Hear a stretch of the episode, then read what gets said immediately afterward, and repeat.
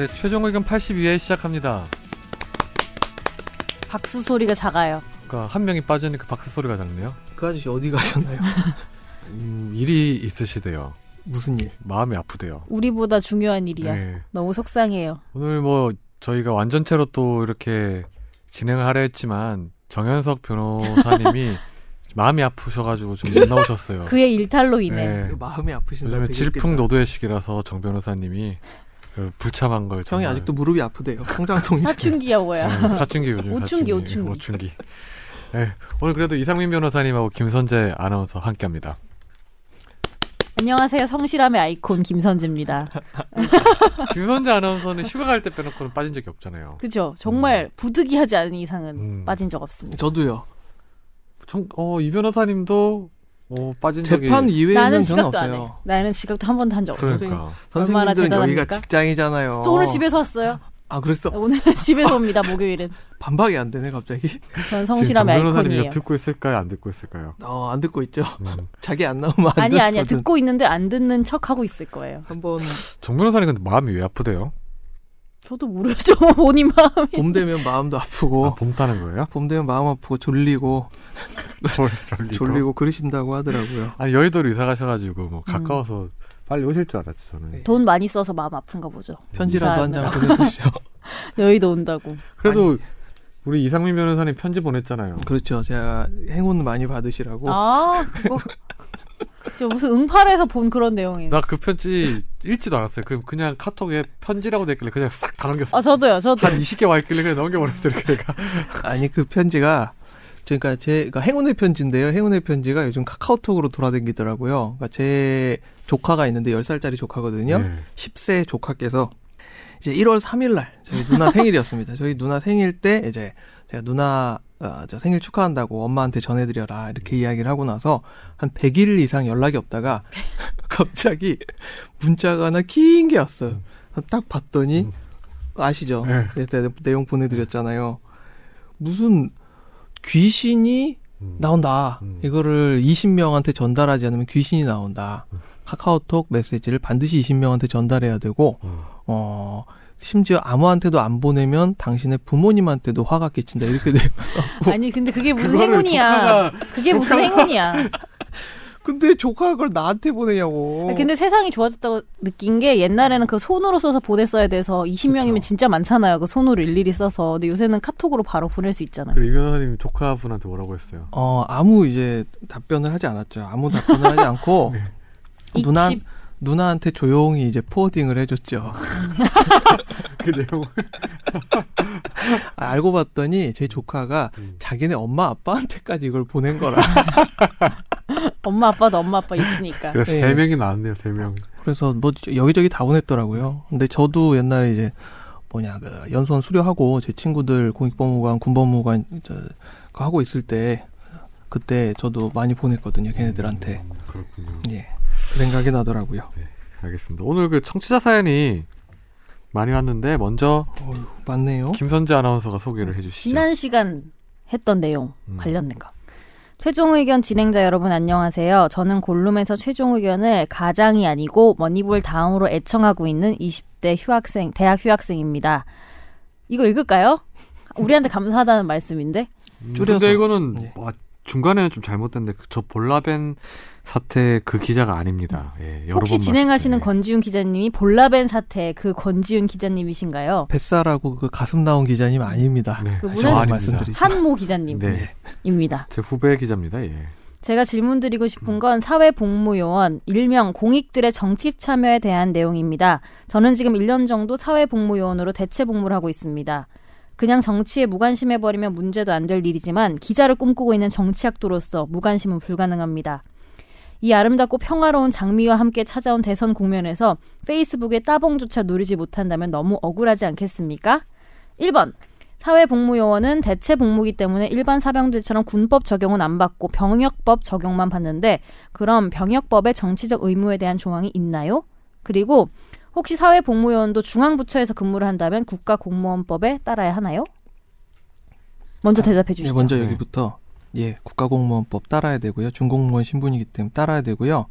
요거 이제 어 그 다음 문 그 다음 문제로 이제 바로 넘어가 주시면 좋을 것 같습니다. 그럼 학교에서 일하면은 적용 안 받는 거예요? 아니요. 병원이. 사회복무요원 자체로. 아. 예. 만약 정치적 의무를 지켜야 한다면 어느 정도 선까지 허용되는 건가요? 경선에 참여한다거나 당원 가입은 불가능하겠죠? 또 선거 비용 펀딩에 참여하거나 후보와 셀카를 찍어서 페이스북에 올리는 것도 불가능한가요? 음, 지금 안 그래도 중앙부처에서 따봉 누르지 마라고 음, 지금 전체적으로 다저 명령 떨어졌어요. 이 사람들한테? 전부 다. 음, 전부 다. 그런데 웃긴 게 그럼 신현희 구청장은 그렇게 해도 되느냐? 이런 문제가 이제 나오죠. 예, 그래서 이제 최근에 그런 이제 비교도 있었는데 뭐를 원하면 누구를 원하면 뭐저 필승을 외쳐주세요라고 이야기했던 게 누가 있었는데 아, 뭐 나를 지지하시면 필승을 외쳐주세요. 필승을 외쳐주세요라고 했던 분이 있고 예전에 모 서울시의 7급 공무원인가 그분께서 어 오세훈이 못한 거 박원순이 했다 뭐 이런 식으로 어, 저 페이스북인가 SNS에 이야기를 남긴 적이 있는데 전자는 징계를 안 받았어요. 근데 후자는 징계를 받았습니다. 그래서 이게 과연 형평성이 맞는 이야기인가 이런 이야기도 있었고요. 그런데 기본적으로 지금 다 몸살이고 있어요. 하지 말라고 합니다. 심지어 따봉 뭐 좋아요 누르지 말고 멘트도 달지 말고 말라고 그냥 다 전체적으로 메시지 떨어졌어요. 기본적으로 공무원들 같은 경우에 정치적 중립을 지켜야 된다는 게 법으로 정해져 있어서 그런 거잖아요. 예, 국가공무원법상 정치적 중립 의무가 음. 있는데 예. 정당 가입도 금지가 돼 있죠. 예. 음. 그러면은 예. 셀카를 찍어서 페이스북에 올리는 건 물론 하지 말라고 하겠지만 해도 되는 거예요? 되긴 법에 따르면. 그러니까 회색지대라고 하겠죠. 그거를 문제 삼으려고 하는 사람은 이거는 같이 사진을 찍은 사람에 대한 정치적 지지행위이기 때문에 이건 정치적 의사표현의 하나다. 그렇기 때문에 이건 하지 말아야 된다. 이렇게 할 거고 아닌 사람은 아이 내가 그냥 저 같이 사진 찍어서 올린 거 음. 가지고 이거 무슨 시비냐. 그렇게 할막 수도 열몇 그냥 명이랑 다 같이 찍어서 올려 막. 열몇 명. 다 전부 막 후보 다. 근데 이게 페이스북에 따봉 누르지 말라는 거는 분명 뭐 이게 법 해석을 하면 안 누르는 게 맞긴 하겠죠. 다만 이제 이걸 누른다고 처벌을 하겠냐. 음. 이건 또 별개 문제인 것 음. 같아요. 이게 그렇게 뭐 하지 말아야 할 행동 공무원이 하지 말아야 될 행동 중에 하나긴 하지만 형벌로 다스릴 것 같, 것까지는 아닐 것 같아요. 그렇죠? 음. 아, 이것도 조금 어려운 문제긴 한데 왜냐하면 미국에서 그런 이제 연방 대법원 이런 데서 그런 얘기가 나왔어요. 이 따봉을 누르는 것이 자기의 정치적 의사표현이냐. 의사 표현에 해당이 되느냐 안 되느냐. 소심한 정치적 그렇죠. 의사. 요거, 요거 하나 이렇게 클릭을 음. 하는 것 자체가.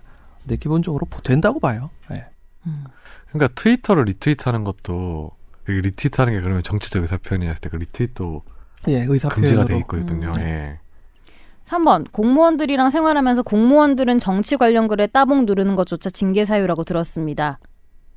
그럼 사회복무요원 또는 일반 사병들도 따봉을 누르는 것이 정치 중립 위반이 될까요? 대답이 됐겠죠? 예, 하지 하지 마세요. 예. 근데 이게 좀 그렇긴 해요. 이게 우, 뭐 군인이나 일반 사병이나 이렇게 예. 그 사회 복무용 같은 경우에는 이게 의무 때문에 들어간 상황이고 일단 직업 일시적이고. 공무원은 아니잖아요. 음. 네. 그래서 좀 약간 좀 애매하긴 하더라고요. 저도. 저는 싫어요 이런 예, 거. 예. 예. 그래서 정치적 의사표현 공무원 등 선출직 공무원이 아니라 이렇게 직업 공무원들의 정치적 의사표현, 정치 중립은 필요하다고 저는 봐요. 예. 근데 이 정치적 의사 표현을 원천적으로 봉쇄하는 거는 좀 한번 다시 한번 생각해 볼 필요가 있을 것 같긴 해요. 그리고 한 그러니까 선출직 공무원은 움직이는 것 자체가 다 정치적으로 해석이 될 그러니까 수밖에 없거든요. 모든 게 다. 예.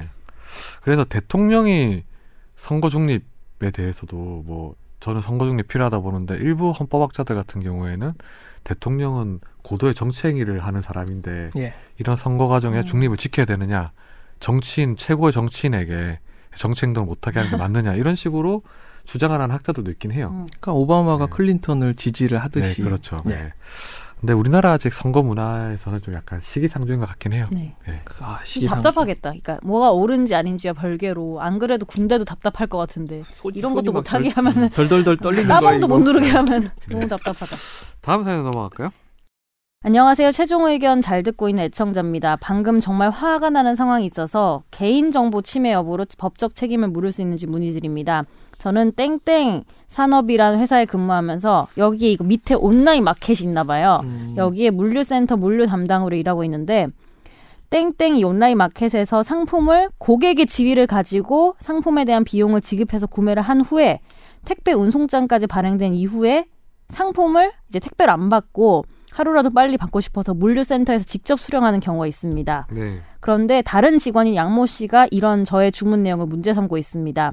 알고 보니 그 직원이 저의 주문 내역을 특정 지어서 주기적으로 조회했고 이런 행위를 해온 정황 증거 이미지는 확보했고 그리고 이분과 업무상 마찰도 잦았던 직원인데 화가 나서 이 마켓의 개인정보 취급 방침을 확인하니까 땡땡땡은 회원님의 개인정보에 대한 접근 권한 최소한의 인원으로 제한하고 있습니다. 이 해당하는 자는 이용자를 직접 상대로 할 마케팅 업무를 수행하는 자, 개인정보 관리 책임자 담당자 등 개인정보 관리 업무를 수행하는 자, 기타 업무상 개인정보 취급이 불가피한 자라고 있지만 이 직원의 직무 직렬은 영업직으로 돼 있긴 하지만 실제 수행 업무는 영업 업무가 아니라 물류 협력사 관리입니다. 그래서 질문은 실제적인 영업 업무를 하지 않기 때문에 이 직원이 개인정보에 대해 접근할 수 있는 최소한의 인원, 아까 그 조항에서 제외돼야 하는 게 맞지 않나요? 그리고 이 직원이 개인정보를 열람하였다는 정황 사실 증거를 수집했는데 이 내용을 토대로 개인정보 침해로 신고를 할 수 있을까요? 조회 가능한 내역은 이름, 연락처, 생년월일, 주소, 결제 정보, 구매 상품 정보 등이었습니다. 음. 이- 일단 이걸 보면서 택배 운송장이 나왔는데 실제 운송이 이루어지지 않고 이제 이분이 어, 먼저 가져가신 예. 거잖아요. 아 근데 이게- 아 맞아 이게 추가 질문에도 있어요. 예. 이게 저도 항상 궁금했던 게왜 예. 예를 들면 급하게 이 옷이 필요해 면접 음. 에 입고 가야 돼. 근데 택배를 원래 받는 건데 직접 이렇게 가서 받을 수가 있어요? 그러니까 이게 그러니까 불법은 아닌데 이건 불법은 근데 이걸 아닌데 문제 삼는 이유가 뭘까요, 근데? 그러니까 이걸 문제 삼는 이유를 모르겠어요. 네. 실제 음. 아니 이게 예를 들어서 온라인 상품을 주문했을 때 백화점에 직접 가서 받아온 사람 있잖아요. 네. 온라인을 주문한 다음에 그게 똑같은 것 같은데 이거는. 그러니까 근데 운송장이- 운송장이 다 나오고 그러니까 택배를 보내기로 했는데 예. 뭐 가져가는 거 아니에요 지금 상황? 그런 그러니까 그런 음. 식으로 해서 예를 들어서 대부분 쇼, 쇼핑몰에서 파는 게 백화점에서 발, 발송을 해주는 거잖아요. 백화점 음. 매점에서 가, 가지고 있던. 아 중간에서 예. 근데 그게 운송장이 나온 상태에서 이제 일반 사람들이 가서 가져오는 경우가 있잖아요. 음. 옷이 급해서. 그런 게 불법이 아니든 이것도 근데 문제가 되는 이유가 있을까 이거는요? 그러니까 그게 없을 것 같은데 가령 운송장이 나왔는데 계속 택배 회사에서 그러니까 뻥 운송이 돼가지고 트러블이 일어났다. 네. 왜 운송장이 나왔는데 실제 운송된 내역이 없느냐 뭐 이런 식으로 해가지고 문제가 일어났다면 모르겠지만 그건 아닌 것 같아요. 그래서 그걸 딱히 문제 삼을 이유는 없을 것 같은데 네. 별개의 문제로. 예, 별개의 문제로 그거는 불법이 아닐 것으로 어, 추측이 되고 강력히 추측이 되고 이 어, 직원 다른 직원 어, B 씨가 지금 물어오신 질문자분의 개인 정보를 조회할 수 있는 권한이 있는지 이거는 회사 내규를 좀 봐야 알 것 같긴 해요. 그러니까 이게 뭐 영업직 직렬이 영업직이라고 하고 실제 업무는 물류 협력사 관리. 예, 예, 물류 이게 관리라고. 이 상황에서는 이게 확실히 단정을 해서 말씀을 드리기 어려운 것 같아요. 이거는요. 그러니까 이 지금 질문자 분께서 이야기한 내용을 오로지 바탕으로 한다면 개인정보 접근 권한을 가져야 하는 인원에서 제외되는 걸 맞는 걸로 전제하고 써주셨기 때문에 음. 그건 맞아요. 음. 기타 업무상 개인정보의 취급이 불가피한 자에 해당이 될지 안 될지 그 여부가 사실 불분명한데 네. 그러니까 전제 자체가 질문해 주신 전제 자체가 개인정보 취급이 불가피한 자가 아닌 것으로 써 주셨기 때문에 그렇다면 제외되는 게 맞겠죠. 그러니까 지금 이게 개인 정보를 조회할 사유가 아닌 상황에서 조회를 했기 때문에 예. 그러니까 기본적으로 이 B 씨 같은 경우에는 개인 정보를 지금 자의적으로 이제 조회를 했다 이렇게 볼 수 있는 거잖아요. 예. 음, 근데 그렇게 됐다면 개인정보 침해로 신고를 할 수 있겠죠. 네. 이름이나 연락처나 개인정보 관리 권한을 가진 분이 관리 권한이 없는 사람이 무단으로 조회를 해서 그걸 가지고 문제를 삼은 케이스니까. 음. 그러니까 여기서 이제 기타 업무상 개인 정보 취급이 불가피한 자 같은 경우에는 뭐 부득이하게 그 상품을 요청한 사람이 연락이 안 되거나 음. 뭐 이랬을 경우에 이제 급한 일이 생겨서 물건을 좀 늦게 배송해야 되거나 뭐 물건이 깨졌을 경우나 이런 경우에 뭐 조회를 해서 연락을 취해 보겠다 뭐 이럴 때 조회가 가능한 건데 지금 이 사유 자체는 뭐 그런 사유가 아니고 지금 일종의 타겟팅을 해가지고 한번 이 사람을 한번 뭘 파보겠다 이런 음, 식으로 해서 네. 접근한 예. 것처럼 보여요. 이 예, 예. 사연만 보면요. 예, 예. 뭐 그런 점에 근거하면 일단은 좀 아니라고 볼 수 있겠네요. 그렇죠. 네. 근데 되게 접근이 쉽나 봐요 생각보다 이거를 조회하는 게 어렵지 않은가 보다 그죠? 전산망 그냥 다 열린 데는 아니에요. 혹시? 널, 널려 있죠. 네. 네, 많이 널려 있죠. 네. 다음 사연 넘어가겠습니다. 안녕하세요. 경남 김해에서 보냅니다. 항상 방송 잘 듣고 있습니다. 물어볼 곳도 돈도 없어서 급한 마음에 이렇게 메일을 보냅니다. 저는 김해에서 2010년부터 근무하고 있고 2014년부터 현재까지 대략 8개월치 임금이 체불돼 있습니다. 그리고 이 체불된 임금에 대한 이자 및 연차 수당 또한 받지 못한 상황입니다. 따로따로 14년 2달, 16년 4달, 17년 2달. 법인 회사이고 플랜트를 생산하는 회사입니다. 저는 품질 관리를 맡고 있습니다. 현재 회사 사정은 외주 업체도 돈이 많이 밀려 있고 다른 퇴직 이전 퇴직자들도 임금 및 퇴직금 정산이 안 돼 있습니다. 어음은 발행되지 않은 것으로 알고 있습니다. 그런데 사장이 며칠 전에 다른 회사 같이 다른 법인을 만들었습니다. 아마 현재 회사 신용이 안 좋아서 제품 수주를 받을 수 없어서 그런 것 같은데 제가 불안한 건 그 법인으로 물건 자재 돈을 모두 빼돌리고 이 회사를 없앨 경우입니다. 그래서 이게 다 연결된 질문이긴 한데 네. 사장이 다른 법인 회사를 설립했으니까 이 회사를 없앴을 경우나 파산 처리되었을 경우에 체불된 임금 및 퇴직금을 받을 수 있는지 알고 싶고 또 임금 체불로 노동부에 신고를 한다고 해도 법인 사장 명의의 돈이 없으면 받지 못하고 한다고 하던데 어떻게 되는 것인지 그리고 노동부에서도 해결이 안 될 경우 민사 소송을 진행하면 법인이나 사장 명의의 돈이 없으면 임금 퇴직금을 받을 수 없다면 만약에 받을 수 있는 다른 방법이나 정부에서 지원책이 있는지 그리고 체불되는 임금을 받을 수 있도록 신고나 민사소송 준비를 위해선 어떤 걸 준비해야 할지가 음. 궁금하시다고 합니다. 음, 회사가 파산됐을 때 먼저 임금 같은 경우에는 1순위 채권인가요? 어떻게 되는 건가요? 세금이 이제 네. 왔다고요. 그 다음에 임금 채권 중에 일부 부분이 네. 우선순위를 갖게 되는데 지금 말씀해 주신 내용을 보면은 이 법인 회사가 깡통이 되어버릴 확률이 크거든요. 음. 일종의 사행위를 하는 거 아니에요, 이거는요? 그러니까 다른 법인을 만든다. 그러니까 처음 1, 2, 3번 이렇게 질문해 주신 거 먼저 처음부터 좀 보면 첫 번째 질문이 사장이 다른 법인 회사를 설립했으니 이 회사를 없앴을 경우 회사가 파산 처리가 되었을 경우 체불 및 체불된 임금 및 퇴직금을 받을 수 있는지 알고 싶다라고 하셨는데 그러니까 임금 및 퇴직금을 받으려고 해도 받으려고 하는 상대방이 돈이 있어야 받을 수 있잖아요. 네. 없으면 못 받는 거죠. 없으면 실질적으로 받기가 음. 힘들죠. 그냥 빚잔치를 하는데 빚잔치에 number one 채권, two 채권 이런 식으로 음. 아무리 뭐 채권이 많아봤자 아예 영원히 아무것도 없어버리면 빚밖에 없는 네. 회사라면 받을 수가 없으니까. 그런데 법인을 가지고 장난치는 데들이 있어요. 새롭게 법인 만들어가지고. 갈아타고 똑같은 형태의 기업을 또 만드는 거죠. 그러니까요. 이런 경우는 법인격 부인론이라는 이론이 있습니다. 그러니까 법인격을 가지고 장난을 치는 경우에는 이 법인격을 갈아타는 것을 허용하지 않겠다. 음. 그러니까 예전 회사 A라는 회사가 있는데 이 A 회사의 재산을 B라는 회사로 옮겨가 가지고 A 회사를 깡통으로 만들고 B 회사를 이제 알짜배기로 만들면은 이제 A 회사에 빚 물려 있는 사람들은 다 망해버리잖아요. 음. 그런 사람들은 예외적으로 B라는 법인 격 법인격체한테 돈을 받을 수 아, 있다. 그럼 파산이랑 회사 없애고 다른 거 만들었을 때가 조금 다르겠네요. 아 그렇죠. 그런 게 그렇긴 한데 원칙적으로는 아, 법인격 그러니까 지금 자체는 이 동일해요. 변호사님 네. 말씀하신 거는 기본적으로 기존의 법인과 새로 만든 음. 법인의 동일성 인정이 돼야 되는 그렇죠. 부분이잖아요. 남용을 하고 대표자가 똑같고 일하는 사람이 똑같고 통상 음. 파산하고 새로운 법인 만든 사람들 같은 경우에는 다른 사람 명의로 네. 대신 실제적으로는 실질 본인이 본인이 운영을 하고 음. 예를 들어서 본인 공장에 있던 기계 같은 거를 새롭게 만든 법인에 아주 싼 값에 팔아가지고 음. 뭐 이제 자기는 그 받은 돈으로 일부만 빚을 해결하고 나머지는 파산을 시키고 음. 대신 비기업 같은 경우는 아주 싼 값에 음. 기계를 샀고 실제적으로는 다른 사람 명의로 돼 있긴 하지만 본인이 실질적으로 운영을 하고 근데 이걸 증명하는 게 쉽지 않겠네요. 같은 그렇죠. 회사라는 걸. 네. 사람을 지치게 만드는 거예요. 음. 두 번째 질문이 어, 노동부에 신고를. 에이, 노동부에 신고를 한다고 해도 법인이나 사장 명의 돈이 없으면 받지 못한다. 이거는 맞아요. 음. 그런데 3개월 임금이나 3개월에 대해서는 정부에서 일정 비율로 산정해서 지급하는 제도가 있다고 한다. 이게 체당금이라는 제도가 있거든요. 체당금.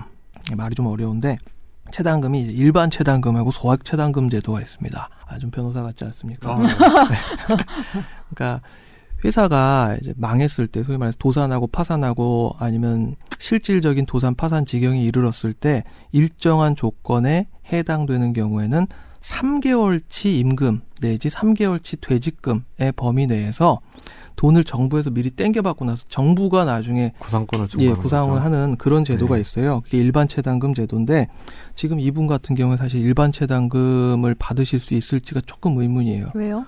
어, 근로 기간에 근로자의 요건이 있거든요. 먼저 도산하기 전 1년 전부터 3년 사이에 일하던 사람이어야 한다. 이런 요건이 있는데 그 요건에 지금 해당되는지 여부가 좀 불분명해서 음. 일반 채당금은 좀 받기가 어려울 수도 있는데 어. 이건 노무사님이나 음. 변호사님 찾아가셔서 좀 상담을 받아보시고요. 봐야겠네. 소액 채당금이라고 해서 300만 원 범위 내에서 돈 빨리 받을 수 있는 제도가 있긴 해요. 근데 소액 채당금은 왠지 받으실 수 있을 것 같아요. 이 상황 지켜봤을 때에는 그래서 음. 근데 3개월치를 해도 사실 이분 그 몇 년을 걸쳐서 8개월치에 다른 것도 아예 못 받고 한 건데 그렇죠. 퇴직금도 뭐 못 받으시고 어 이게 찰필 계속 다음 달에 얼마 주겠다 얼마 주겠다 그냥 돈 아예 안 주지도 않아요. 한 달에 막 10만 원, 20만 원씩 주고 이래요. 아 진짜 요거는 일단 예. 뭐네 번째 질문은 민사소송 노동부 신고 및 민사소송. 이거 미리 일단 이렇게 정황이 보이는데 일단 신고를 하는 게 좋을 것 같아요. 이거는요. 예, 예.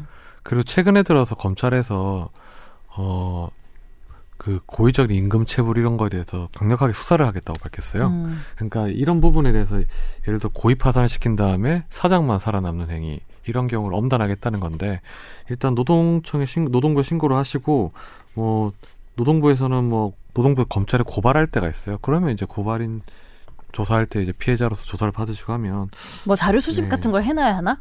자료 수집은 체불된 체불된. 내역이 있을 거예요. 예, 임금 입, 입금된 내역이 있을 것이고 지금 이분이 김해에서 플랜트 기계 생산하는 회사에서 말씀해 주셨는데 지금 김해, 뭐 울산, 거제, 부산 이런 데서 지금 장난이 아니에요. 음. 음, 그렇죠. 특히 거제도 어유 장난 아닙니다.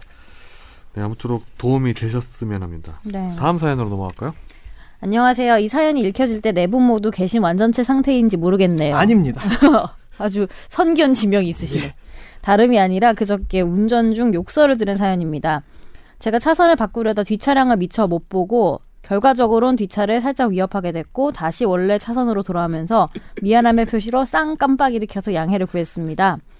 뒷차가 잠시 후 옆 차선을 붙더니 개 땡땡땡땡아 라고 시원하게 땡땡땡 아 이거 개 뭐지? 땡땡아 개아들아, 개 귀여워 이런 거. 선호그. 개 귀여워. 너 개 귀여워. 이렇게 밖에 시원하게 욕을 써주고 가더라고요. 처음 당해본 일이라 당신은 물론이고 이틀이 지난 지금까지도 멘탈이 흔들리고 있습니다. 어 착하시다. 이런 경우 법적으로 걸기가 힘들다는 거 알고 있지만 어 착하시다. 아, 이분은 되게 중요한 일이에요. 아니 이 지금. 뒤가 되게 웃겨. 이런 경우 법적으로 태클 걸기가 힘들다는 거 알고 있지만 그냥 사연을 읽어주고 의견을 듣는 것만으로도 큰 힘이 될 것 같습니다. 네. 읽어주셔서. 감사하대. 좋으신 분이네요 자, 진짜. 저희가 이걸 읽어- 상식 아 됐네 읽어드렸으니까 끝난 거 아니에요? 통상의 상식으로 어떻게 해결할 수 있는지에 다- 대해서 한번 얘기를 해볼. 보복 운전 보복한다 따라가서 보복한다 김선재 아나운서. 같은 경우에는 아마 욕을 같이 했겠죠? 아니요 저는 욕을 안 하고 오히려 반대 그 차로 박았을 거예요. 아니 아니요 이 사람이 더 화나게 또 그, 했다는 아니 거예요? 아니요 그 옆에서 유유, 유유히 창문을 내리고 나는 아무런 무대응으로 일관하면서 앞을 보고 노래를 흥얼거리면서 간다 더 화나게 음 그렇게요? 피던 담배도 던지고 옆에다. 아 그냥 그냥 못, 그러니까 못 들은 척 한다 음, 들었지만. 창문을 내리면서 못 들은 척한다. 꼭꼭 날 봐야 되니까 네. 창문을 내린 제 의견입니다. 그러면 거기에 더 열받아서 또더 그, 더 심한 욕을 하거나 아니면 차 앞에 이렇게 세워버린다며 차를 그러면 저도 함께 세워서 내린 다음에 노래를 부를 거예요. 아니 아니요. 이성적으로 저 블랙박스 다 녹화가 돼 있으니까 바로 가서 신고하도록 하겠습니다. 이렇게 말한다. 이상민 변호사님. 갑자기 그거 생각나는데 그 이병헌 아저씨가 뭐였더라? 무슨 영화였더라? 그 양아치카가 옆에서 이렇게 쫙 쫓아오니까 혹시 보시지 않으셨어요? 뭐 무슨 영화 말씀하시죠? 아 뭐였더라? 그 다섯 글자인데. 최근 영화? 아니 좀 오래된 영화 뭐냐 마포대교인가 어딘가에서 확 복수는- 차를 멈추고 아. 복수는 나 이것이 왜 나와 거기서 거 송강호잖아 아 송강호 나오기는. 차를 딱 멈추고 내려가지고 그 차로 가가지고 양카로 가가지고 다 때려 부수고 나서 네. 거기 양아치가 세 명이 타고 네. 계셨거든요. 세 명을 차례차례 후드려 팬 다음에 거기서 이제 탁 차키를 빼갖고 강으로 확 던져버려. 네. 아 속이 다 시원하네 아, 그게 있어요. 보신 적 없으세요, 실 PD? 없어? 아 무슨 본 사람? 그러면 본인이 그렇게 하겠다는 거예요. 그러면? 아니, 저는- 아니, 그 본인의 해결책을 얘기해 보세요. 저는 저는 욕 같이 해요. 아 그래요? 문 열고 야 뭐라고?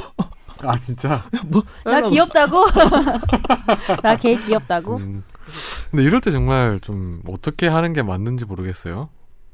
어떻게 하세요? 근데 본인은? 이거는 솔직히 저는 말 이런 일이 잘 없, 없었긴 해요. 예. 이분이 또 잘못한 게 있어가지고 살짝은. 근데 저도 잘못한 경우가 있었는데 저는 비상 깜빡이를 껐는데 거기서 계속 뒤에서 라이트를 계속 아, 저 쌍라이트 쫓아오더라고요. 저도 그런 적이 있는데. 네, 그래서 전 도망쳤어요 그냥. 내가 잘못했기 때문에 뭐 어떻게 하겠어. 아, 도망가야 되네. 아, 빨리 가는구나. 아, 음, 쌍깜빡이를 켰는데도 나의 사과를 안 받아주길래 그냥 도망쳤어요. 저처럼 하지 마시고요. 읽어준 것만으로도 큰 힘이 된다 했으니까. 힘내세요. 야, 앞으로 저 힘내세요. 운전하시면서 뭐 이런 일은 많으실 텐데 정현석 변호사님한테 도움을 청하십시오. 이거 욕을 하는 분이 정현석 변호사일 수도 있어요. 그러네요. 야, 이러면서 이래서 방송에 와야 되는구나. 그렇죠. 네. 네, 오늘 화재 판결은 그 정현석 변호사님이 골라 주셨는데 안 왔어요. 본인의 위주로. 모함이 아프셔서 또 안 왔죠. 왜? 어, 그럼 김선재 아나운서가 소개를 해주시죠. 네. 요새 핫한 인형 뽑기. 사건은 대전의 한 인형 뽑기 방에서 25일 근데 우리 이거 전에 새벽에 소개 소개 한번 하지 않았어요? 소개했죠. 네. 아 했었나? 네, 저 했긴 했는데. 기억이 했긴. 했는데 이제 경찰이 어떻게 사건을 음. 판단을 하고 1차 판단을 하고 넘어갔는가 이게 이제 핵심입니다. 요약을 하자면 남자 두 명이 두 시간 동안 인형을 200개를 뽑아가지고 유유히 두 사라진. 유유히 사라진는데 이 업주가 이걸 보고 다음 날 신고를 했어요 경찰에 그래서 경찰이 이 두 명을 체포를 한 건데 이 사람들이 알고 보니 경산에서 대전까지 원정을 왔고요 네. 특정 방식으로 조이스틱을. 움직여서 집 게임을 강하게 만든 것으로 확인됐는데 경찰도 이걸 범죄로 봐야 하는지 어떤 혐의를 적용해야 하는지 고민을 거듭했는데 거기까지. 자, 아니 이거 궁금한 이야기 Y에서 나오지 않았나요? 저 봐, 봐, 봤거든요. 몰라요. 경산 벤츠, 뭐 대구 BMW 이래가지고 그게 뭐예요? 차를 몰고 와가지고 그 차에 음. 가득 하게 인형을 인형 뽑기로 그렇게 가서- 차를 샀다는 거예요, 뭐예요? 아니 원래 그런 분이에요. 그러니까 원래 돈이 많은 분이니까. 원래 돈이 많은 사람인 것 같아요. 음. 그러니까 인형 뽑기를 그냥 와가지고 한 번에 와서 이상한 어떤 조작을 해가지고 타타타닥 뽑아가는 게 아니라 돈을 한 몇십만 원을 들고 와서 포대기를 들고 와서 거기다 인형을 하루 종일 뽑아가는 거라. 나는 궁금한. 게 이게 조작이라고 볼 수 있는지 왜냐하면은 여- 우리 지난주 에 했잖아요 네. 탕진했잖아요 저희 그러게. 술 먹고 저희 회식하고 야. 술 먹고 인형 뽑기에 사람 못 뽑고 아니 억울한 게 그 인형 뽑기 기계 여기 SBS 저기 밑에 있는 인형 뽑기 기계가 들다가 왜이 인형을 던져요 밑으로? 그, 나 근데 두 개 뽑았어요 아, 여기서 뽑았어? 근데 우리 1층에서. 회사 건 되게 잘 뽑혀요. 어. 거의 싸 그리고 열번 하면 열번다 뽑혀요. 그러니까 여기 거 아니 근데 그리고 500원이 한 판에 한 판에 500원. 그러네 우리가 근데, 근데 한좀 이거는 1000원인데. 이윤이 안 남는 거래요. 그래서 이게 그냥 시청 그 회사 구경하러 오신 분들한테 음, 일종의 선물 기념, 차원에서 기념. 주는 거고 재미 차원에서. 그 은행 어플리케이션 깔면 코인 4개 준다고 써 있더만 음. 그거. 근데 아무튼- 이번 이번 사건 같은 경우에는 지금 좀 알아두셔야 될 게 이 전국을 돌면서 인형 깨기를 하신 두 분 같은 경우에는 무슨 뭐 조작을 조작이라는 단어를 쓰기보다는 그냥 있는 그 기계 자체로 기술 기술 기술을 들어간 거죠. 기술이? 이렇게. 어, 아니 근데 저는 그러니까 그게 궁금한 게 우리는 가난하니까 지난번에 그렇게 몇만 원 쓰지만 다 같이 이분들은 돈이 많으면은 예를 들면은 뭐 100만 원을 쓰든 200만 원 쓰든 자기 마음 아니에요? 근데 이분들은 근데 이제 성공률이 이제 70%였대요. 그 10번 하면 7번이 뽑았는데 어 잘하는 거 아니에요? 그냥? 엄청 잘해요. 근데 처음에 조이스틱 가지고 이게 원래 인형 뽑기 기계 같은 경우에는 뭐 50번 중에 3번 정도만 이렇게 할 수 있도록 돼 있대. 음. 나머지는 흔들리게 돼 있대요. 약간 조작이 들어가 있대요. 거, 거기에서는. 근데 이분들은 그걸 조이스틱을 팍팍 하면 그걸 조작이 사라지게 한 다음에 이렇게 뽑았던 어, 거예요. 가르쳐 주셔서 감사해요. 네. 나도 어, 해야지. 맞죠, 이거. 나도 우리 동네 가서 해야지. 그래서 이제 그걸 가지고 이제 음. 경찰이 절도냐 아니냐로 처벌을 해야 되냐 말아야 되냐 고민했었잖아요. 그렇죠. 예, 저 옛날에 오락실에 텐가이라는 게임이 있었는데요. 그것도 조이스틱 저 캐릭터 고를 때 위, 위, 위, 아래, 아래, 위, 아래, 위 이렇게 일곱 번 타다닥 움직이면은 hidden 캐릭터가 짠 나오거든요. 어 진짜? 겁나 셉니다. 그런 거랑 이제 비슷하다는 거죠. 조작을 음. 했다는 게 무슨 뭐 특별하게 장난질을 쳤다는 게 아니라 예, 그할 수 있는 선에서 기술을 한 거네. 그렇죠. 30번에 한 번 정도 이렇게 제대로 끌어올려서 힘을 주도록 만들어 놓은 기계를 다시 요거를 원 상태로 복귀해서 그렇죠. 해가지고 야 근데 진짜 잘 뽑아요. 그 궁금한 이야기 와이에서 해놓은 거 보시면은 두 번에 한 번 정도 뽑아요. 음. 그 구석대기 있는 거 우리 같은 사람은 보지도 못하잖아요. 물론 한 우리는 2천 원 들고 가갖고 야 이거 하나 뽑으면 이제 누 갖다 줘야지 이러고 있지만 진짜 잘 뽑습니다. 근데 저희가 이거 좀 확실하게 해야 될 게 뭐냐면 여기는 도구를 사용한 게 아니에요. 이분들은 네. 순전히 지- 손으로만 지능과 손으로. 손과. 네. 저는 이, 이 사건이 처음 터졌을 때 상당히 관심이 컸거든요. 음. 야 이게 세기의 판결이 될 수 있겠다. 세기의 판결. 그래서 저는 혹시 경찰이 기소할 거라 생각했어요. 음. 기소를 하게 되면 법정에서 검증을 하는 거였죠. 인형 뽑기 기계 들고 와가지고 막 판사들이 꽂아놓고. 해보는 거야 이게. 음. 자기들이 이거 이거 이거는 기술이다 이렇게 하면 이제. 그런 거였죠. 근데 우리가 결론 안 읽어줬어. 어, 결론이 어떻게 결론이? 어떻게 네. 되는- 자 결론은 경찰에서 1차 판단을 내려서 검찰에 송치를 했는데 어, 불기소 의견으로 송치를 했습니다. 기술이었다고 한 거네요. 예, 돈을 넣고 자신들의 기술로 게임을 했다고 봤고 기계를 그렇게 조이스틱으로 움직였다고 하더라도 정확한 위치에 집게를 넣어서 뽑은 건 본인들의 능력이다. 음. 그러니까 무슨 뭐 예를 들면 요새 왜 그 안에 들어가고 애 들어가고 이러잖아요. 인형 뽑기 기계 안에 애 들어가고. 그거 막. 절도 그게 절도지. 그, 게 절도지. 이건 아닌 것 같아요. 저도. 그러니까 이거 그냥 잘하는 거. 근데 뭐, 변호사님 보시기엔 어떠세요? 좀 이거는 절도가 될 수 있을까? 지금 경찰에서 처분한 거지 검찰에서 결정이 안 된 거잖아요. 예. 아니 절도가 되려면은 타, 타인 소유물에 대한 이제 저 불법 영득 의사가 있어야 되는데 이게 불법 영득 의사가 내 돈 내고 가- 있는가요? 내 샀는데. 음, 내돈 내고 인형을 뽑겠다는데. 그쵸. 근데 주인 입장에서 보면 주인이 인터뷰를 나중에 한 게 있는데 보면 이 사람들이 인형이 아침에 출근했는데 인형이 다 사라지고 없더래요.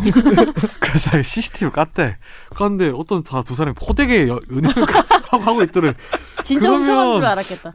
인형 뽑기 업체 업주 입장에서는 네. 상당히 상실감이 클 거예요. 이거는. 그렇죠. 아, 근데 저는 또 궁금한 게 100번 중에 100번을 다 뽑는다고 쳐요. 이런 네, 분들이. 그래도 이득이 아닐까? 이런 생각은 해봤어요. 음, 그건 아니, 아니 아니에요? 아니에요. 예. 다행이네. 인형이 요즘에 인형들은 우리가 가서 해봤지만 비싸요. 아, 고퀄이에요. quality가 좀 약간, 높아요. 예. 아. 그럴 때는 그분이 다른 CCTV를 보면 되죠. 저희 실 PD나 김선재 아나운서가 오이 오이 오이 못, 뽑, 못 뽑는 거 보면서. 그때 우리가 이런 분들을 위해서 돈을 많이 썼잖아. 맞아. 만 이천 원 원래 써가지고 그 와, 평균이 맞춰지는 하나도 못 봤죠 아. 그때. 던진다니까 이렇게 들고 나서 밑으로 어, 애가 그 집게가 던져버리더라고. 그러니까 억울했습니다. 나 뱉는 줄 알았어 처음에. 근데 에이, 물었다 뱉더라고 보니까. 에이, 예. 오늘 화재, 화재 판결은 여기서 마무리하고 오늘 집중 탐구 주제는 지금 사실 대선 국면이라서 많이 이렇게 알려지지 않은 것 같아요. 뭐 실제로 이게 좀 끝까지 저희 시민들이 뭐 결과를 알아야 되고 하는 건데 이번 주죠? 이번 주에 며칠 전이죠? 박근혜 전 대통령을 기소를 했어요. 네. 기소를 하면서 이제 우병우 전 민정수석과 함께 불구속 기소를 했는데 이 부분에 대해서 박근혜 대통령 혐의가 어떻게 되는지 그리고 우병우 전 수석의 불구속 기소가 과연 봐주기인지 아니면 검찰이 어떤 합리적인 처분이었는지에 음. 대해서 한번 이야기를 나눠보도록 하겠습니다. 먼저 박근혜 대통령 같은 경우에 혐의가 총 몇 개예요? 지금요? 기소된 게? 총 18개, 18개 행위로 기소가 무슨 의미가 있는 게 되었습니다. 아닐까요? 입을 맞춘 걸까요? 일부러? 직권 남용 가명호가 11, 뇌물이 5개, 공무상 기밀 누설이 하나 있고 강요 미수 하나 이렇게 해가지고 총 일목요연하다. 18개, 18개가 있습니다. 예, 많기도 아, 하네요. 많네요. 예. 그러니까 직권 남용 권리행사 방해 같은 경우에 이제 총 11개잖아요. 예. 그리고 이제 뇌물 같은 경우에 다섯 개인데 가장 음, 형량이 높고 핵심적인 범죄가 뇌물죄였는데 예. 기존에 이제 박근혜 전 대통령 구속영장 같은 경우에는 삼성 측으로 받은 433억 원이 음. 뇌물 가액이었어요. 예. 근데 이번에 공소장에 들어간 액수는 좀 늘어났잖아요. 얼마까지 늘어난 거예요? 많이 늘 저, 그렇죠. 롯데그룹 관련 제3자 뇌물 수수해가지고 70억 원 플러스 SK그룹한테 제3자 뇌물 요구죄 해가지고 89억 원에서 70 더, 더하기 89억 하니까 159억 원이 늘었네요. 433 더하기 159. 그러면 592. 얼마예요? 592. 550. 역시 빠르네요. 보고 읽었어요. 아 그렇구나. 그 박근혜 전 대통령의 뇌물 가액이 592억 원이에요. 무려 592억 원인데 만져보고 싶다. 592. 와 짜증난다. 아까 어떤 분은 막 저 300만 원 이 최단금 못 받아가지고 지금 막 가슴을 졸이고 있는데 이 두 분은 592억 원. 아니 근데 그렇게 얘기하고. 멀리 갈 필요가 없어. 우리는 인형 보기 천 원, 이천 원 해도 우리는 많이 천 원을 하나를 그못 그때 뽑았어. 500원 없어가지고 막 맞아. 정 변호사님한테 구걸했잖아요. 우리. 우리도 있어요. 아니 정 변호사님이 웃긴 게 막 5천 원짜리 이렇게 막 던져줘요. 야 다섯 번이뭐 아버지가 정말, 돈 주는 어. 것처럼. 정말 가프처럼 사우디 가프처럼 저희한테 줬잖아요. 맞아. 이렇게. 근데 솔직히 얼마 안 됐어. 5천 원 이하였어. 내가 봤을 때. 내가 선심 쓴다 이러면서 어. 줬잖아요. 막 현금 가지고 다닐 거예요. 네, 참. 음. 예. 근데 이 592억 원 같은 경우에 이제 너무 지금 시- 어, 우리 청취자분들 같은 경우에는 상상이 안 되는 액수 액수일 것 같긴 해요. 저도 사실은 1억 원도 만져본 적이 없는데 저는 사실 예전에- 어렸을 때 10만 원 그 1년 동안 10만 원을 모았대요. 제가 몇 학년 때? 초등학생 때 1년 동안 10만 원을 모았는데 어, 대단한데? 예, 그래 가지고 그게 너무 좋아 가지고 그 저희가 어머니한테 수표로 한번 뽑아달라 해서 제가 그 수표로 만져서 그걸 잡고 와, 은전 한 잎이다, 이거. 그러니까 그 피천득 소설의 은전하님 있잖아요. 그걸 잡고 제가 잤대요. 그래서 이렇게 그 다음날 다시 돌려드리고. 놀려줘? 모았는데? 아니 근데 어차피 저한테 권한이 없잖아요. 대부분. 어렸을 때 본인한테 어떤 금전적인 권한이 있었어요. 재산 처분할 수 있는 권한이 없었잖아요. 물론 권한이 없지만 누나 것도 제 거, 뭐제 것도 제 거, 엄마 지갑에 있는 것도 내 거. 옛날에 아니 옛날에 입사 입사 처음 했을 때 네. 그때만 해도 이제 학생이고 이래가지고 어머니가 돈 관리를 해주셨어요. 아, 진짜요? 그때 입사 했을 때 처음에 음. 근데 그 근데 조건이 좋았죠. 저도 그 수락을 한 이유가 있죠. 그냥 수락을 한 게 아니고 이제 저희 어머니가 너가 빨리 남들보다 취직을 했으니까 음. 사실상 학생일 때 취직을 한 거잖아요. 그러니까 그 돈을 전부 다 모아주겠다. 대신 아. 넌 용돈을 받았어라. 이런 굉장히 파격적인 조건으로 음. 음. 했지만 결국 그게 아니었다는 것도 깨달았지만서도 지금 나 같은 어떻게 하고 있어요? 그래서 아 근데 그때 제가 그래도 사람이 나도 이제 직장인이고 하니까 음. 그 전문 용어로 삥땅이라고 하잖아요. 그런 걸 많이 한 거예요. 근데 어버이날 때 그래서 엄마한테 용돈 이제 몇십만 원 드린 거예요. 음. 근데 그때 처음 반응이 고맙다가 아니고 어디서 났어? 너 얼마나 많이 치길래 이걸 줄 수 있는 거냐. 비자금을 어, 줘서 솔직하게 말해라. 아니 어머님이 그럼 그거 받으실 때 어 그래 선지야 고맙다 이게 아니라 어. 당장 야너 너 삥땅 얼마나, 얼마냐 예. 괜찮아요 그거 횡령해도 저 네, 제 뭐- 겁니다. 아 그리고 어머니도 횡령 어머니 어머니가 갖다 쓰셔도 돼. 횡령했어 결정적으로. 어머니가 갖다 쓰셔도 돼요 얘 친족 상도례를 갖고 처벌 못합니다 아니에요. 갖다 제가 쓰셔도 돼요 전세금 전세 자금 보탰다고요. 알고 음. 봤더니 자 나도 모르는 사이에. 애틋하네요. 네, 나도 모르는 사이에 못했어. 훔칠라면 엄마 거 훔치세요 예, 그 일단 이번에 검찰 특수본 2기에서 박근혜 전 대통령의 뇌물을 이제 액수를 늘리면서 이제 롯데그룹과 스- SK가 포함이 됐어요. 예 어 기존에 이제 그 저기 특검 단계에서는 에- 삼성 하나만 있었는데 뇌물을 공유한 기업에 이제 이제 예, 롯데 하고 SK가 SK가 늘어났죠 추가됐죠. 근데 여기서 이제 좀 눈여겨 봐야 될 부분이 뭐냐면 이제 롯데 이제 신동민 회장 같은 경우에는 불구속 기소가 됐어요. 뇌물 공유 혐의로. 네. 반면 최태원 회장 같은 경우, SK 회장 같은 경우에는 불기소가 됐어요. 음. 이걸 두고 이제 좀 약간 납득이 안 된다.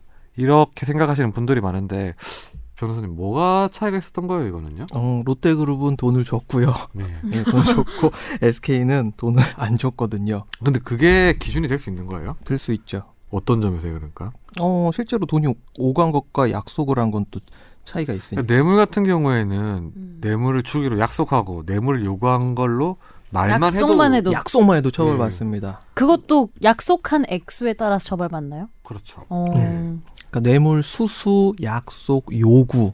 그러니까 금전이 전달되지 음, 않더라도 않더라도. 뇌물을 주고받기로 약속만 있었더라도 음. 성립을 하는 게 뇌물죄잖아요. 근데 그 오고 간 흔적이 없으면은 약속을 했다는 거 밝히기가 너무 쉽지 않잖아요. 그러니까 이제 서로 공여자의 진술이 중요해요. 공여자의 음. 진술이 엄청 중요하죠. 예.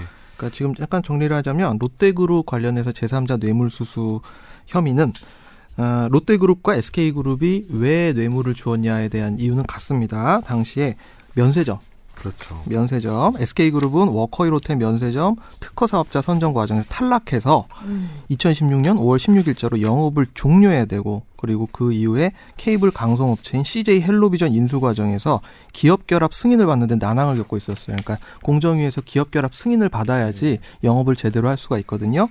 그런데 이런 상황에서 최태원 씨로부터 경영 현황과 관련된 부정한 청탁을 받고 K스포츠 재단 등의 89억 원을 공유하도록 요구했다라는 것이 SK 관련 네, 제3자 뇌물 요구였고요.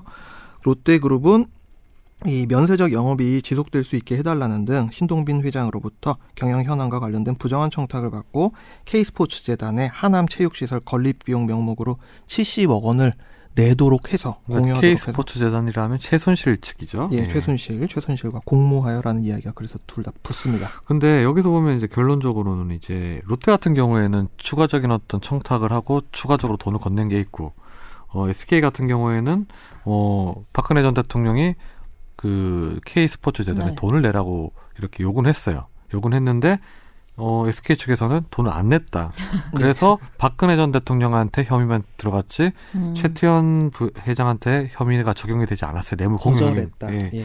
근데 저는 이 부분이 좀 약간 그런 게 사실 요 사실관계만으로는 음. 최태원 회장을 불, 불기소하는 게 맞다고 봐요. 다만 근데 지금 원래 처음 의혹 제기된 부분에 보면 최태원 회장 같은 경우에 사면이 된 게 있어요. 예. 음. 사면이 되고 성경 들고 나오셨죠. 그렇죠. 예. 그리고 그 전에 이제 그 K스포츠 미르재단에다가 돈을 낸 게 있어요. 전 그 부분에서 대가성이 있고 이제 돈을 주고받은 게 있으니까 뇌물이 될 거라 생각을 했는데 검찰이 그 부분은 안 넣었더라고요. 근데 그 사면 얘기가 되게 많이 나왔는데 어느 순간 왜 쏙 들어갔지? 그러니까 이제 검찰이 지금 이 추가 부분에 대해서는 사실 이런 해석이 맞다고 봐요. 근데 원래 본질적인 부분은 당초에 이제 최초에 이제 그 최순실 측에 넘어갔던 수십억 원하고 3면하고 관계인데 그 문자 이런 것도 있잖아요. 네. 근데 이제 그 부분에 대해서는 이제 음. 대가 관계가 없다고 본 거예요, 저는. 예. 그, 그 부분이 납득이 잘 안 됐더라고요. 어, 제가 수사를 한 게 아니에요. 제가 납득이 가도록 수사를 하도록 하겠습니다. 저를 근데 예를 들면은 네. 뭐 내가 어떤 거를 돈을 받고 들어주기로 했는데 굉장히 많이 통해 통해 통해 가지고 경로를 많이 만들어 가지고 하면은 그것도 다 돼요? 할 수 있는데 그거 보통 중간에 배달 사고 나요. 그렇죠. 누가 먹어요, 어. 꿀꺽. 그렇군요. 그래서 아무튼 요 부분에 대해서는 검찰 수사가 부실을 해, 부실했던 것 같아요. 이게 핵심 부분에 대해서는 좀 건드리지 않았고 지금 좀 이제 다른 부분에 대해서 한 건데 요 부분이 좀 아쉬워요. 음. 그래서 그러니까 이것도 시간이나 사실 시간적 제약이 되게 크죠. 그러니까 구속 기소가 되면은 딱 뭐 구속된 날로부터 10일, 20일, 뭐 28일 이런 식으로 딱딱 정해져 있기 때문에 특히 검찰에서 구속되면은 기본적으로 이제 열흘 플러스 열흘까지만 그렇죠. 예. 수사를 할수 음. 있거든요. 그 사이에 안 그러면 풀어줘야 돼. 그러니까 근데 그 부분은 박근혜 피의자에 대해서만 이제 사실 검찰이 지금 그런 약간 편, 변명을 하기 어려운 이유가 당초에 작년에 이제 이런 사건이 배당이 됐을 때 실기를 했잖아요. 사실 처음엔부터 이렇게 최 SK나 뭐 이런 부분에서 강력하게 수사를 했다면 음. 아마 좀 다른 결과가 나왔을 것 같아요. 왜냐하면 처음에는 그 검찰은 기본적인 논리 구조가 기업은 피해자라는 광요죄의 어떤 피해자로만 봤었잖아요. 음, 예. 뇌물죄의 어떤 네. 공여자로 보는 게 아니고 네. 처음에 수사 틀을 그대로 가다 보니까 이런 식으로 결론을 내릴 수밖에 없었던 것 같아요. 보니까. 음, SK CNC 주식을 빼야겠다. 갖고 있나 봐요. 갑자기 그 생각이 그리고 좀 궁금한 부분이 그러면 뇌물죄에 있어서 그 부정한 청탁은 있었어요. 예. 그런데 어, 돈은 안 갔어요. 예를 들어서 김선재 아나운서가 이제 그린벨트에다 공, 건물을 짓기 위해서 환경부 공무원인 저에게 그린벨트를 해제해주면 나중에 한 20억을 주겠다 했어요. 예. 그래서 제가 그린벨트 해제해줬어요. 그래서 건물을 지었어요. 김선재 아나운서가. 그런데 나중에 20억을 나한테 안 줬어요. 네. 그럴 경우에는 부정한 청탁은 있었지만 공여자가 공여자인 김선재 아나운서가 저한테 돈을 전달 안 했어요. 예. 그 경우에는 공여자는 처벌을 할수 있는 거예요, 없는 거예요? 처벌할 수 있어요. 예, 아, 다시 그래요? 다시 아, 이거 좀 오케이. 제대로 정리하고 하면, 그러니까 이 아까 SK그룹 관련 제3자 뇌물 요구죄에 있어서 최태원 아저씨가 처벌 안 받은 거는 그 나름대로 사정이 있었던 것이고 지금 말씀해 주신 그 내용은 원칙적으로 처벌됩니다. 예, 그러니까 약속해도 저, 준 뭔지 사람- 알겠어. 처벌을 안 받으려 안 받으려면은 그렇게 하자 했을 때 거절을 해야 돼. 하기로 해놓 수락을 하면 안 되는 거예요. 일단 그쵸. 수락하면은 예, 일단 수락하면, 처벌이 되는 예. 거고 수락을 안 하고 거절하면 되는 거잖아. 그쵸. 그러니까 뇌물 공여도 약속해도 근- 처벌을 받고요. 근데 그러면은 그린벨트 해지를 안 시켜주니까 음. 오고 가는 것도 없는 거잖아. 그쵸. 그러니까 지금 요 경우에는 이제 조금 전에 제가 말했던 예시 같은 경우에는 처벌이 되는데 SK 같은 경우에는 기본적으로 돈을 주기로 약속을 안 했기 때문에 아예 약속도 안 네. 한 거. 안 하고 돈을 전달 안 했기 때문에 이번에 최태원 음. 회장이 빠졌다는 거죠. 예. 네, 그런 거잖아요. 예. 그리고 이번 그 수사 결과 발표하는 과정에서 우리가 또 한번 확실히 알고 넘어야, 넘어가야 될 게 우병우 전 민정수석에 대한 불구속 기소였어요. 특검에서 한번 구속영장을 청구해서 기각이 됐고 검찰에서 특수본 2기에서도 구속영장을 청구했지만 기각이 됐었어요. 참 그러면서, 질기다 정말 예. 아 정말 불사죠. 그러니까 결론적으로 보면 장난 아니에요. 이번 국정농단 사태에서 유일하게 살아남은 사람이 꾸라지, 우병우 수석 꾸라지. 한 명이에요. 예. 그리고 또 그 딴 분들 계시잖아요. 뭐, 누구요? 시- 뭐 세미온 그저 문고리 3인방. 음, 문고리 3인방 중에 한 명은 이제 일단 정호성 비서관 같은 경우에는 이제 구속 기소가 음. 됐죠. 이제 뭐 이, 이땡땡 네. 등장을 안 하시는 분들은 거. 지금 등장을 안 하시는. 아니, 근데 등장을 하셨는데도 계속 빠져나가니까 이게 불사조예요, 불사조 진짜. 어. 그 김기춘 비서실장 법꾸라지 법꾸라지. 또 이제 구속 기소가 되는데 우병우 수석만 불구속 기소로 끝이 났어요. 음. 네. 어, 일단 혐의가 어떻게 돼요? 지금요? 기소된 혐의가요? 어, 8개 공소 사실로 기소가 됐는데 직권 남용이 4개가 있고요. 네. 예, 직무유기죄가 있고 그리고 아, 그저 세월호 사건 청문회에서 위증을 하고 국정감사에 정당한 이유 없이 불출석한 그렇죠. 네. 청문회법 위반. 예, 청문회법. 저- 예. 예, 특별 여덟 개 공소 사실이 있어요. 그런데 이제 과연 이제 검찰이 이거를 제대로 수사를 했느냐에 대해서는 좀 여러- 비판 여론이 많습니다. 그 우리 이 변호사님이 보실 때 이 검찰 수사 결과를 보셨잖아요. 결과문도 보셨고 예. 어, 좀 납득이 되세요 우병 수석에 대해서. 법조- 납득이 안. 되는 부분이 있죠. 그러니까 정강 제일 제일 처음에 이제 이게 꼬투리가 나올 때 가족 회사가 뭐 어쩌고 저쩌고 그다음에 변호사법 위반이 어쩌고 저쩌고 이렇게 얘기가 나왔는데 그 부분은 어, 안 건드렸으니까. 음. 개인 비리가 안 들어갔어요 지금. 예. 네. 근데 지금 개인 비리 같은 경우에 이제 처음에 이제 의혹 제기됐을 때 그 정강 회사의 차량을 우병우 수석이 이용을 했어요. 예. 그 회사 명의로 된 차를. 경비 아저씨가 네. 말한 것도 봤는데. 근데 그 경우에는 왜 이거의 배임에 공범이 안 되는 거예요? 그 지금 이제 검찰에서는 우병우 수석의 부인만 기소를 했어요. 음, 네. 정강에 대한 어떤 횡령 배임 혐의로 해서. 예. 그런데 우병우 수석 같은 경우에는 공범으로 처벌이 안 됐는데 우병우 수석 같은 경우에도 그 차량 회사 명의로 된 차량을 같이 이용하고 회사 명의로 된 돈을 이용을 했다면 공범이 될 수 있는 건 아니에요? 될 수 있다고 저는 생각하는데 모르겠어요. 그건 불기소 이유서 안 봐갖고 음, 모릅니다. 왜 그런 저 판단을 했는지 제가 그 이유에 대해서 알지 못합니다. 저야말로 모릅니다. 세월호. 저 세월호사 외환 문제 뭐 네. 전화해가지고 뭘 하지 말라 이런 식으로 이야기를 했다느냐 안 했다느니 그것도 결국 외압이 없었다. 그러니까 이제 결론은 원래 사실은 그 부분에 대해서 이제 세월호 수사 당시에 이제 해경을 압수수색 하는데 우수석이 이제 전화를 걸어서 압수 압색을 못하게 했다는 음. 그런 압력을 네. 외압을 행사했다는 건데 어, 검찰은 그런 형태의 어떤 압력은 있었다고 봤어요. 다만 직권남용 같은 경우에는 미수범이 없기 때문에 이거는 압, 당시에 검찰이 압색을 결국 했었어요. 했으니까. 했기 때문에 어 압력은 있었지만 검찰이 그 압력을 안 들어줬기 때문에 이거는 미수에 그쳤기 때문에 음. 직권남용 같은 경우에 미수범이 없어서 안 된다. 그래서 그거를 이제 돌려치기로 해서 국회 그 증언 및 감정에 이제- 관한 법률 위반. 네. 당시 이제 우병우 수석이 네. 국회에서 그런 전화 한 적이 없다 이런 식으로 얘기를 했기 때문에 위증 혐의로 이제 기소를 했다는 거죠. 이 상황 파악만 했고 네. 그런 식의 전화를 한 적이 없다라고 하는 이야기를 문제 삼아서 압수수색에 개입한 사실이 있음에도 불구하고 뻥쳤다.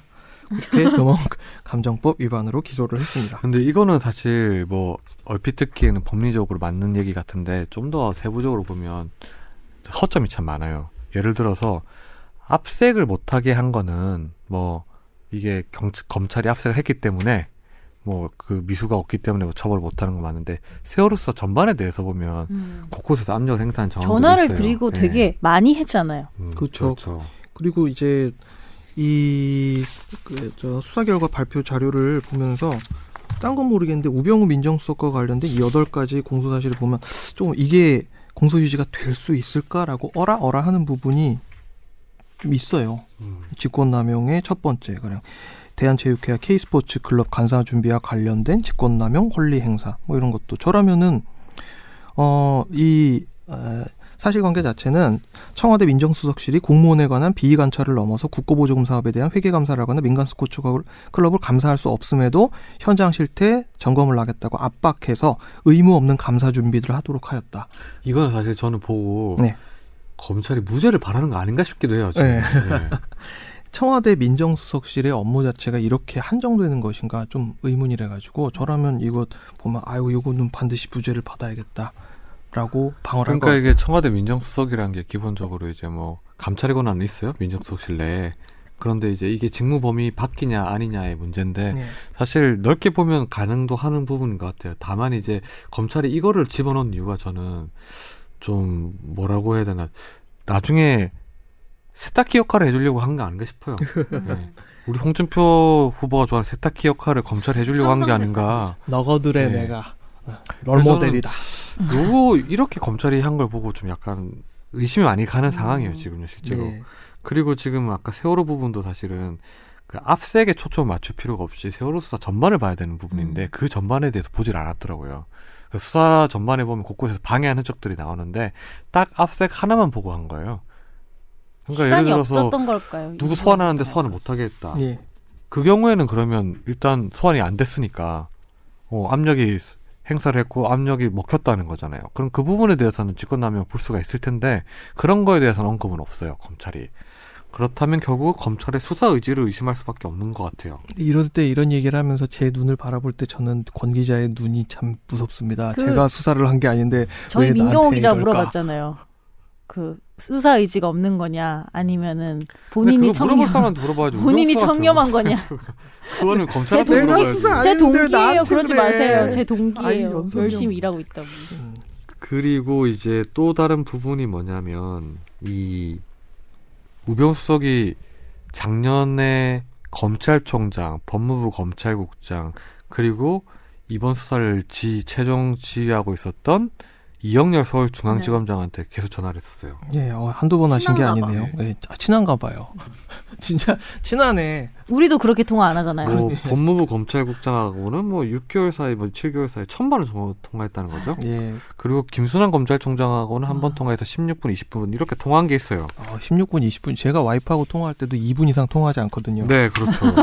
그게 잘못된 것 같은데? 네, 그 좀 예민한 시기에 통화를 많이 했었어요. 보면. 6개월에 몇 통이라고요? 네, 6개월에 몇 통? 천 통 뭐 천여 차례 통화한 게 있어요. 그러니까 예를 들어서 작년에 천통이요? 150통이나 치고 음, 한 달에 150통이네 그럼 거의. 아. 작년 8월 16일 날 하루에 하루에, 다섯 하루에 통. 다섯 통? 예, 그 16분씩? MBC에서 이석수 특별감찰관이 뭐 어떤 신문 기자한테 우병우 감찰 내용을 누설했다는 의혹 보도를 한 날이 있었어요. 음. 그런데 그 이튿날 그 날에 김순환 검찰총장하고 17분을 통화를 했어요. 그때가 김- 시기가 예. 그 시기에 뭐냐면 그 우병우 수석에 대한 감찰이 실시대가 실시가 되고 있었던 음, 거였어요. 네네네. 왜냐하면 우병우 수석은 그 빌딩을 이제 파는 과정에서 넥슨하고 이렇게 뭐 음. 넥슨 맞죠? 예. 그뭐 불법적인 거래가 없었다는 상황이었는데 특별 감찰관실에서 이거 의심을 하고 공개적으로 감찰에 들어갔던 시점이었어요. 음. 그런데 MBC가 이상하게 뭐 본질하고 흐리게 이석수 감찰과 특별감찰관하고 일간지 기자랑 통화한 내용을 갑자기 보도를 했어요. 이거는 특별감찰관이 누설을 했다면서 음. 그 되게 물타기를 시도했던 그날에 김순환 검찰총장하고 17분을 통화를 했어요. 우병수 수석이랑. 17분 동안 무슨 근데 저는 네. 궁금한 게 이렇게 잘 빠져나가신 분이 왜 통화 흔적을 그렇게 많이 남겼을까? 통화. 흔적을 남긴 게 아니고 통화를 안 깔 거라 생각을 했던 거였어요. 어, 그까진 생각을 못 한 거구나. 아니요. 당연히 생각을 했, 했을 텐데 검찰이 절대 내 그 통화 내역을 깔 일이 없다. 어. 근데 그게 맞았어요. 검찰에서는 통화 내역을 조회를 안 했어요. 음. 특검에서 조회를 했거든요. 특검이 될 거라 생각 못 했던 거죠. 음. 그러니까 이게 심지어 우병우 수- 특별수사팀이 검찰이 구성된 날에도 김수남 총장이랑 20여 분을 통화를 했어요. 이거는 피의자랑 통화를 한 거잖아요. 그렇죠. 피의자랑 이제 검찰 최고 책임자랑 통화를 한 거예요. 좋겠다. 예. 나도 그런 피의자가 되고 싶다. 야, 네. 내, 내 사건 어떻게 진행되고 있니? 어, 나도 궁금하네. 그렇죠. 담당 검사가 예. 누구냐? 그런데 이게 검찰 같은 경우에는 뭐 안택은 법무부 검찰국장하고 통화한 것도 뭐 통상의 전화다 뭐 뭐 친하다니까. 총장하고 통화한 것도 통상의 전화라고 하는데 절친이에요, 절친. 음 이거는 좀 이 부분은 뭐 우리 단체 카톡방도 있지 않을까요? 서로 행운, 행운의 편지를 주고받으면서 전화보다 더 많이 해 거기서는 막 하루 종일 핸드폰 하고 있어. 이번 주 일요일에 뭐 하냐? 우리 청계산이나 가자. 뭐 이렇게 하면서 어떠세요? 이 부분에 대해서 검찰이 그냥 뭐 별 게 없었다고 정리를 했어요. 네. 수사 결과를 발표하면서 좀 쉽게 납득이 가능하세요? 어떠세요? 내가 검찰인데 나를 치는데 납득을 자기가 하겠죠 스스로. 야, 김선재 아나운서 어떠세요? 시간이 없었던 건 아니겠죠? 그런 거 아니겠죠? 당연히. 어, 너무 이해하려고 하는 거겠죠? 네. 이거는 사실 뭐 검찰이 그런 말을 해요. 아 이게 우리가 뭐 두 사람이서 대화가 뭐 평범한 대화를 했다는데 뭘 더 밝혀낼 수 있겠냐 이렇게 얘기를 하고 있어요 지금. 그러니까 좀 보자고. 음, 평범한 그쵸. 대화면 16분, 17분씩 통화하기 힘들지. 17분이면 뭐한 이렇게 달에 몇 통? 아까? 한 달에 150통? 엄청나게 자주 한 달에 통화하는데. 150통은 하면은 스토커 아닌가요? 그러게. 일상적인 대화가 이루어지지 않을 것 같은데. 뭐 법무부 검찰국장하고는 업무 유관성이 있긴 해요. 이뭐이 법무부랑 법무부는 사실 이제 행정부 기관이니까 음. 뭐 하는데 근데 그렇게 치더라도 많은 통화긴 해요. 법무부 검찰국장이라는 자리가 사실 검찰의 모든 사정기관 정보가 다 통합되는 자리예요. 그래서 수사 내용도 보고를 해야 되는 자리고 해서 이제 검찰국장이 사실 최고 요직이긴 해요. 서울중앙지검장 못지않게 파워 자리이긴 해요. 그때 검찰국장이 안태근 검찰국장이 예전에 그 노회찬 의원하고 어, 국정감사 시즌에 한타까리 했다가 네, 그렇죠. 그때 이제 엄청난 비판을 받긴 그렇죠. 했죠. 예, 근데 굉장히 저는 되게 신기한 게 보통 우리가 이렇게 조금 높은 자리에 올라가거나 좀 직, 주- 직책 같은 걸 맡게 되면은 평소에 막 친하게 지내던 사람들이랑도 좀 막 전화도 덜 하고 조금 막 멀리 하려고 하잖아요, 보통은. 네. 왜 이랬을까? 그러니까 그게 통상의 우리의, 그러니까 왜냐면 잡음이 나오지 않게 만들기 위해서 이거는 보통은 멀리 음, 하는데. 단호하게 얘기할 수 있는 것 같아요. 도덕적 관점이 없는 사람들이에요. 정말 나쁜 사람들이에요. 음. 그러니까 뭐 전직 총장 같은 경우에는 음.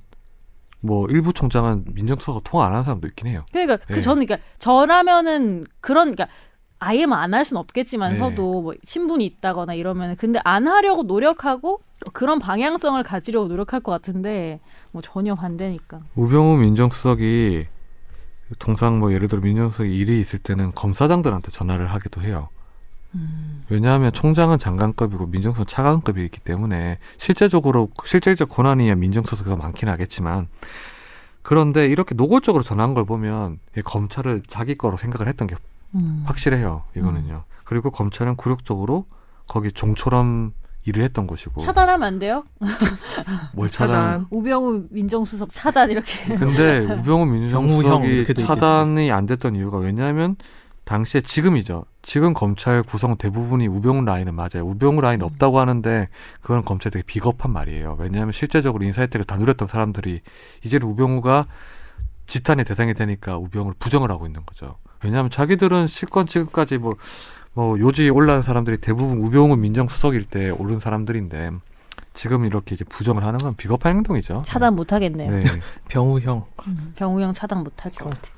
그리고 검찰이 이제 우병우 수석에 대해서 이렇게 되게 약하게 수사를 하고 이런 불구속 기소를 하게 된 거는 우병우 수석을 강하게 조사했을 경우에는 결론적으로는 검찰을 수사를 할 수밖에 없는 상황이라서 그런 것 같아요. 이거는요. 내부로 들어가야 예. 돼.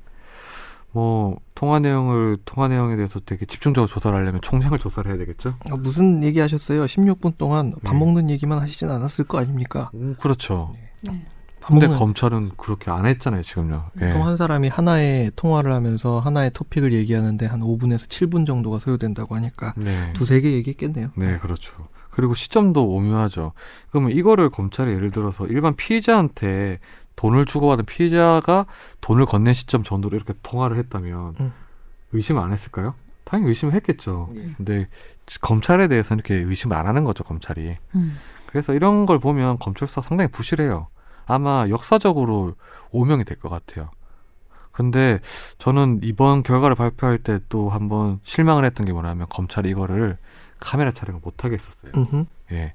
그냥 그 노승건 서울중앙지검 1차장이 자기가 말로 하겠다고 카메라 영상 촬영, 사진 촬영 다 못하게 했었어요. 왜 못하게 했어요? 그러니까 그냥 못하게 못하게 할 수 있어요?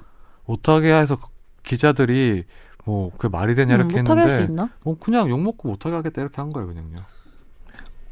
아니 근데 이 가령 수사 결과 발표 자료 앞에 이제 엠바고 막 써 있잖아요. 네. 이거 깨면 어떻게 됩니까? 안 껴줍니까? 다음부터 징계 기자단에서 징계를 받죠. 징계는 뭐 어떻게 딱밤을 맞는다든지 아니요 뭐 기자실 출입 금지가 되거나 그렇게 되는 거죠. 아. 네. 뭐 돈, 돈을 낸다 벌금을 낸다든지 이런 건 없나요? 뭐 벌금 그러니까 피자를 돌린다는 거 있는데 그거는 돌린다. 그거 약간 미안해서 돌리는 거잖아요. 그거는. 경징계고 네. 중징계가 이제 기자실 출입을 못하게 하는 거. 어, 경징계는 나쁘지 않네요. 음, 그렇죠. 피자 많이 먹고 네. 있어요.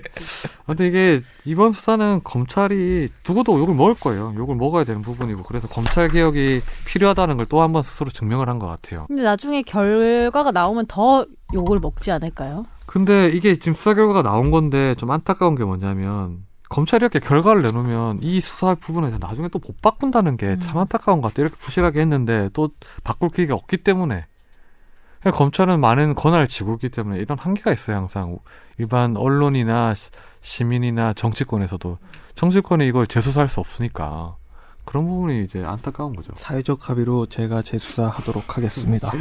네. 내가 누구들의 롤 모델이다. 오늘 뭐 저희가 이제 검찰의 최종 수사 결과를 얘기를 했는데 마지막으로 이제 이상민 변호사님이 박근혜 전 대통령이 피고인이 됐는데 재판이 어떻게 진행될 것이라는 것을 말씀해 주시는 걸로 마무리를 하시죠. 예. 이제 최순실 순실이 누나 남부구치소에 살고 있는 순실이 누나와 서울구치소에 계신 우리 근희 누나가 법정에 서가지고 같이 이제 모르겠어요. 조우. 조우해가지고 이제 서로를 아마 탓을 하겠죠? 안 할 것 같아요. 안 할 것 같아요. 네. 저는 안 할 것 같아요. 지금 최순실 씨 태도를 보니까 그냥 안 할 것 같아요. 포기하셨나? 네. 그두 사람이 상당히 끈끈한 관계를 맞는 것 같아요. 어. 네, 서로 부정도 안- 가족보다 소중하게 여기는 그- 여기는 관계는 맞는 것 같아요. 40년, 40년 네. 관계. 정말 박근혜 전 대통령이 뭐 최순실을 욕할 수 있는데 최순실은 박근혜 대통령 욕을 안 할 것 같긴 해요. 어. 예. 불쌍한가? 아니 그냥 정말 일련의 사태를 쭉 지켜보니까 정말 둘이 피부치간처럼 지냈던 것 같아요. 자매 친자매처럼. 그래서 그냥 그래서 뇌물죄가 성립을 하는 거고 경제 공동체이기도 하니까. 어. 우리는 우리는 한 몸, 네. 우리는 일심.